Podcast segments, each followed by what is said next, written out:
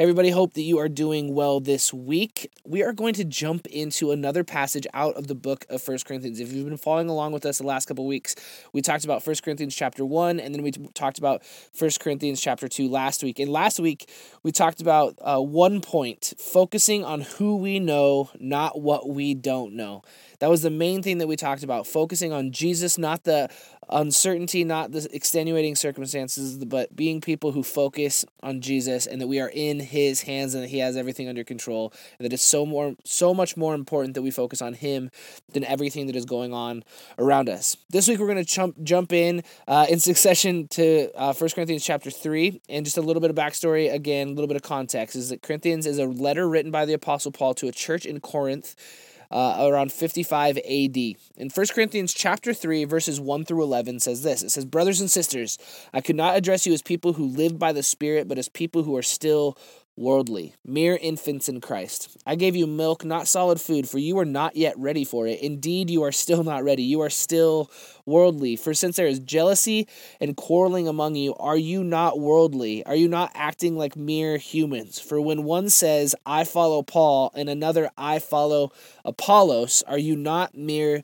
human beings? So, what we're seeing here, we're going to stop right here what we're going to see here is that we have Paul and we have Apollos, these two leaders, and the church is divided on whom it is that they want to listen to, who is their leader. But Paul goes on to say this What after all is Apollos, and what is Paul? Only servants through whom you came to believe, as the Lord has assigned to each his task.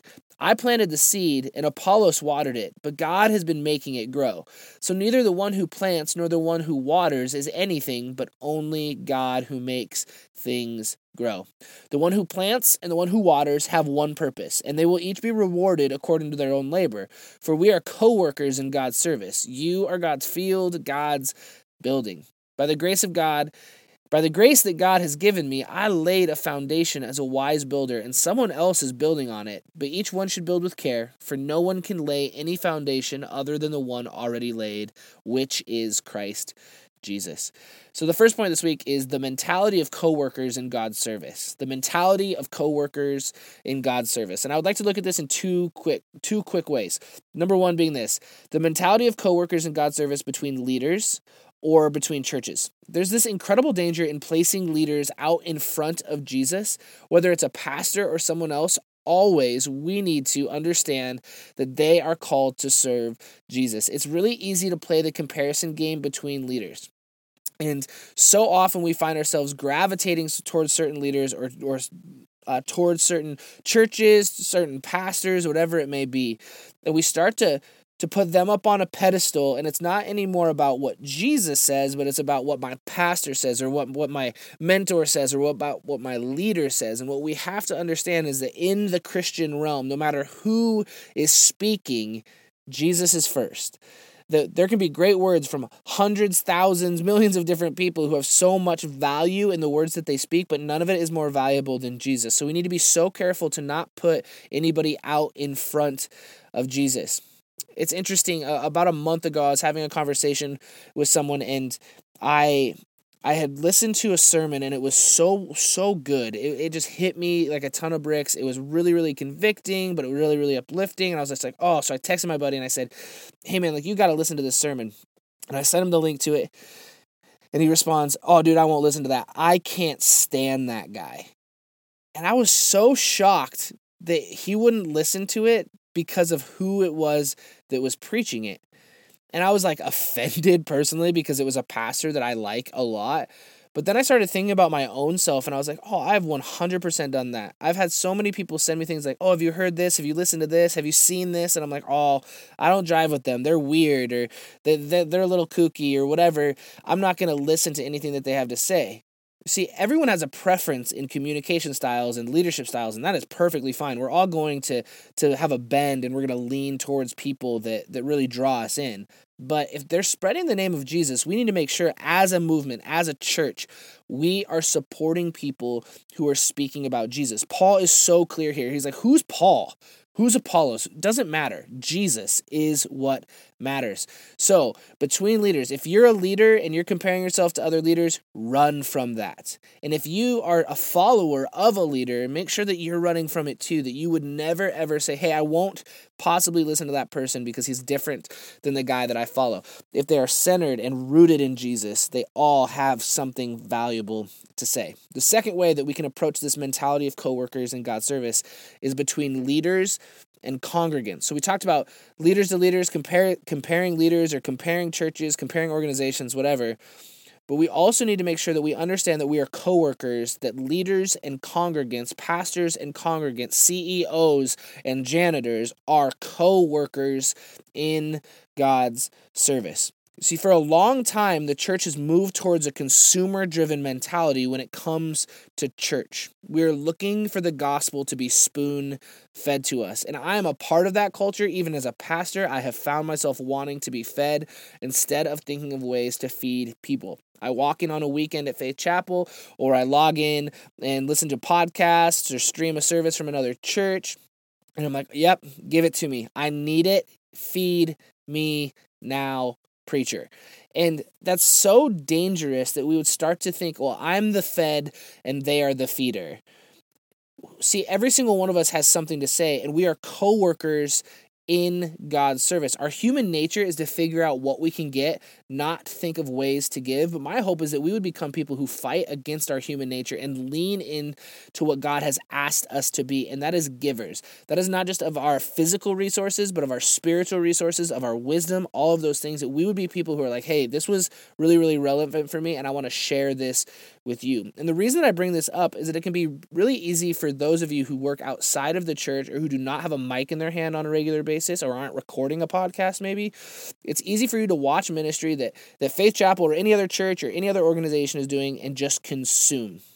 But i want you to hear this really really clearly. You are my coworker. I am your cheerleader. I want you to go out and spread the gospel of jesus to every single person in your life and beyond what you have to say is just as valuable as what I have to say. I need you to hear that today. What you have to say is just as valuable as what I have to say. One of the coolest things that I have seen in this season is all kinds of people taking the platforms that they they have themselves and spreading the hope and the message of Jesus to those in their sphere. That needs to be at the forefront of this season, but it should be at the forefront of every season. That when this pandemic ends, that we wouldn't all of a sudden come back to, okay, well now the church is the place where people hear about Jesus. No, where people hear about Jesus is every single day, in every single way, through the words that you speak, through the actions that you take. Which leads us to our next point. We all have purpose. We all have purpose. Paul's illustration is simple. Some of us are called to plant, and some of us are called to water. I know it's really easy to look at people that are out in front and say, like, they are the ones with purpose. But Paul is making a point that I want you to hear clearly today. You have a fantastically large purpose. You have a fantastically large purpose.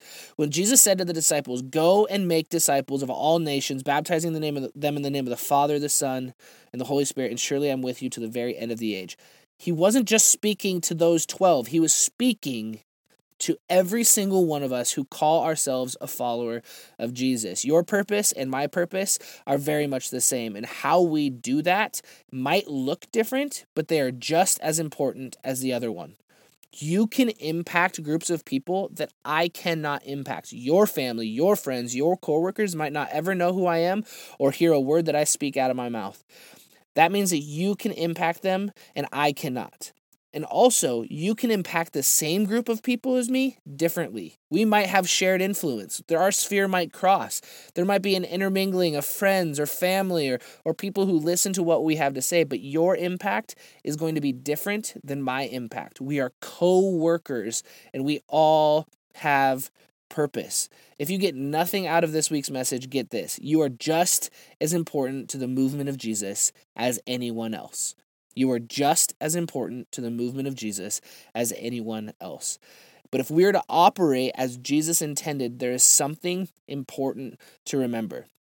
We get to build on top of the foundation that others have laid, and we have to allow people to build on the foundations that we have laid ourselves. This idea of coworkers means that we all have something to contribute to the foundation. It's something that we all have uh, something to contribute to every single element of building people up and introducing them to Jesus. Whether we are trying to speak about Jesus to others or we're trying to learn more about him ourselves, we need to use each other's unique giftings and unique wisdom to build one another up.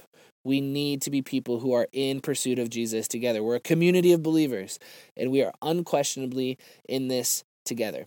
And then Paul says this nobody can lay a foundation that Jesus hasn't already laid. Nobody can lay a foundation that Jesus hasn't already laid. He is the foundation. So as we are looking to build on each other's wisdom and we're looking to build on each other's unique giftings and abilities, let us always remember that Jesus is the foundation. And if it's not built on Jesus, it's not worth building on. So as we are pursuing our own relationship with Jesus and we're helping others in theirs, let us never forget that Jesus did the heavy lifting in the first place. We could not build on a better foundation than the one that he has laid. Hey, thank you so much for tuning in again this week. We are going to continue to put out the podcast every single week. You can head to faithchapel.cc and check out these same messages if you want to watch them in video.